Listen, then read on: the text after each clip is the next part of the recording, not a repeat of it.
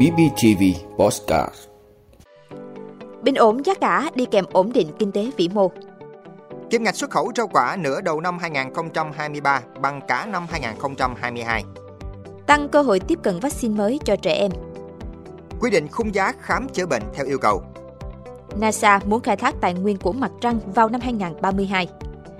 Hóa chất vĩnh cửu PFAS, mối lo ngại đối với môi trường và sức khỏe. Đó là những thông tin sẽ có trong 5 phút sáng nay ngày 5 tháng 7 của podcast BBTV. Mời quý vị cùng theo dõi. Thưa quý vị, sau 3 năm trì hoãn vì Covid-19 từ ngày 1 tháng 7 năm nay, mức lương cơ sở đã chính thức tăng thêm 20,8%, từ 1 triệu 490 ngàn đồng một tháng lên 1 triệu 800 ngàn đồng một tháng. Với mức tăng cao nhất trong vòng 10 năm trở lại đây, Lần tăng lương cơ sở lần này được kỳ vọng sẽ cải thiện thu nhập của đội ngũ cán bộ công chức viên chức vốn bị đánh giá là thấp hơn mức sống trung bình, giúp đội ngũ này có thể trang trải cuộc sống bằng thu nhập chính thức để toàn tâm toàn ý với công việc, tránh phát sinh tiêu cực như nhũng nhiễu tham ô. Nhưng bên cạnh tâm lý phấn khởi, nhiều người cũng lo ngại giá cả tăng theo tăng lương, thậm chí còn tăng trước đón đầu. Bởi vậy, bài toán đặt ra là làm cách nào để giám sát chặt chẽ tránh hiệu ứng tăng lương dẫn đến tăng giá, để đời sống của cán bộ công chức viên chức thực sự được cải thiện chứ không chỉ là những con số. Theo đánh giá của các chuyên gia kinh tế, với mức tăng tiền lương cơ sở lên 1 triệu 800 ngàn đồng một tháng thì đương nhiên cũng sẽ có tác động đến giá cả. Tuy nhiên, mức tác động không lớn nếu đồng thời thực hiện nhiều giải pháp để phòng chống lạm phát, kiềm chế mặt bằng giá cả. Cục Quản lý giá Bộ Tài chính khẳng định việc quản lý giá luôn bám sát diễn biến thị trường. Nhưng đối với những tình huống như tăng lương cơ sở hay một số diễn biến đặc biệt thì sẽ xây dựng kịch bản, kế hoạch với một số điều chỉnh cụ thể. Bên cạnh đó là việc đảm bảo kiểm soát giá cả theo đúng mục tiêu lạm phát được Quốc hội đưa ra, đồng thời chú ý đến những mặt hàng chiến lược và tiêu dùng thiết yếu trong đời sống. Thưa quý vị, Bộ Nông nghiệp và Phát triển Nông thôn cho biết 6 tháng đầu năm 2023, kim ngạch xuất khẩu nông sản đạt 24,59 tỷ đô la Mỹ. Trong đó, nhóm nông sản chính xuất khẩu đạt gần 12,8 tỷ đô la Mỹ, tăng 12% so với cùng kỳ năm ngoái. Kim ngạch xuất khẩu riêng rau quả lũy kế 6 tháng đầu năm 2023 ước đạt 2,8 tỷ đô la Mỹ.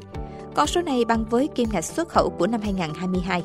Nguyên do là nhờ ngôi sao sáng của mặt hàng nông sản xuất khẩu từ đầu năm đến nay là trái sầu riêng.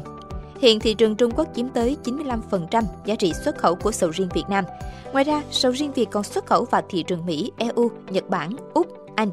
Nếu tiếp đà thuận lợi này, Hiệp hội Rau quả Việt Nam nhận định kim ngạch xuất khẩu sầu riêng năm nay có thể đạt mốc 1 tỷ đô la Mỹ.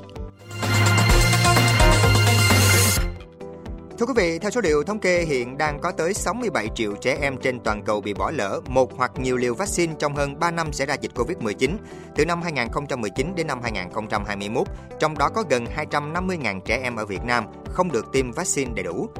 Quỹ Nhi đồng Liên Hiệp Quốc UNICEF cùng WHO đang kêu gọi các bên nỗ lực tiêm bù, tiêm vét quy mô lớn cho tất cả trẻ em ở Việt Nam đã bỏ lỡ lịch tiêm chủng định kỳ trong đại dịch, khôi phục tỷ lệ tiêm chủng đầy đủ ít nhất bằng mức của năm 2019, nhằm tránh bất kỳ đợt bùng phát dịch bệnh nào có thể phòng ngừa được bằng vaccine tại Việt Nam trong tương lai gần.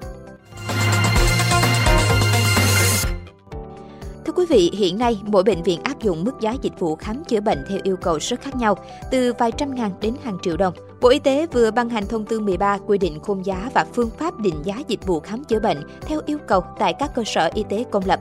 Các loại dịch vụ quy định tại thông tư này gồm giá dịch vụ khám bệnh, ngày trên giường bệnh, dịch vụ kỹ thuật và xét nghiệm theo yêu cầu. Đây là lần đầu tiên Bộ Y tế ban hành thông tư liên quan quy định khung giá khám chữa bệnh theo yêu cầu. Theo thông tư này, có 1.937 loại dịch vụ kỹ thuật và xét nghiệm theo yêu cầu được quy định mức giá tối đa và tối thiểu sẽ được áp dụng từ ngày 15 tháng 8 tới. Cụ thể, theo quy định, khung giá dịch vụ khám bệnh theo yêu cầu tại các cơ sở khám chữa bệnh hạng đặc biệt, hạng 1 có mức tối thiểu 100.000 đồng một lượt và tối đa 500.000 đồng một lượt. Đối với các cơ sở khám chữa bệnh khác, giá tối thiểu 30.500 đồng và tối đa 300.000 đồng một lượt. Thưa quý vị, cơ quan vũ trụ Mỹ NASA có tham vọng khai thác tài nguyên của mặt trăng trong thập kỷ tới với mục đích khai thác đất từ mặt trăng vào năm 2032. Theo báo cáo của The Guardian, động thái này là một phần trong sứ mệnh Artemis đầy tham vọng của NASA nhằm đưa con người trở lại mặt trăng vào năm 2025 đánh dấu lần hạ cánh đầu tiên lên mặt trăng kể từ sứ mệnh Apollo 17 vào năm 1972.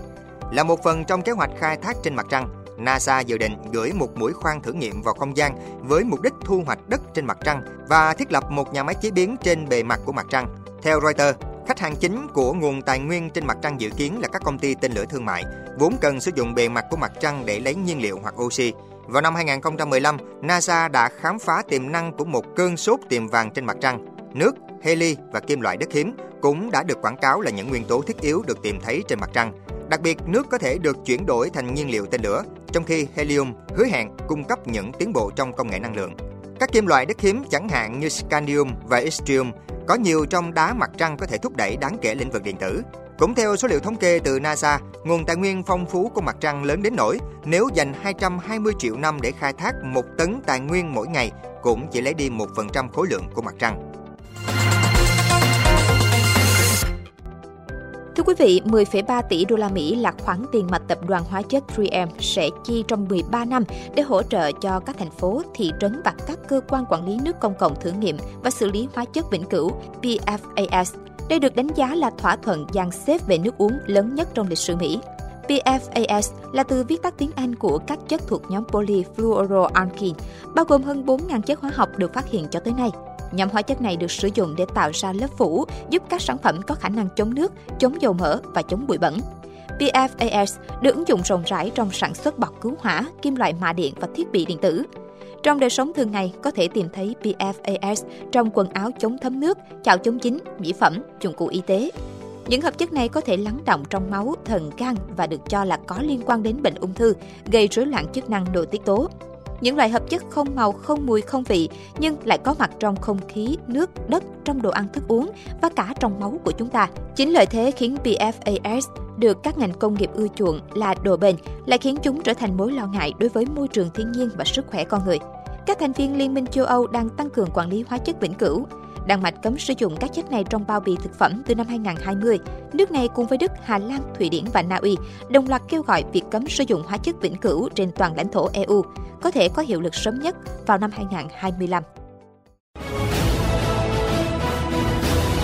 Cảm ơn quý vị đã luôn ủng hộ các chương trình của Đài Phát thanh truyền hình và báo Bình Phước. Nếu có nhu cầu đăng thông tin quảng cáo ra vặt, quý khách hàng vui lòng liên hệ phòng dịch vụ quảng cáo phát hành số điện thoại 02713 887065.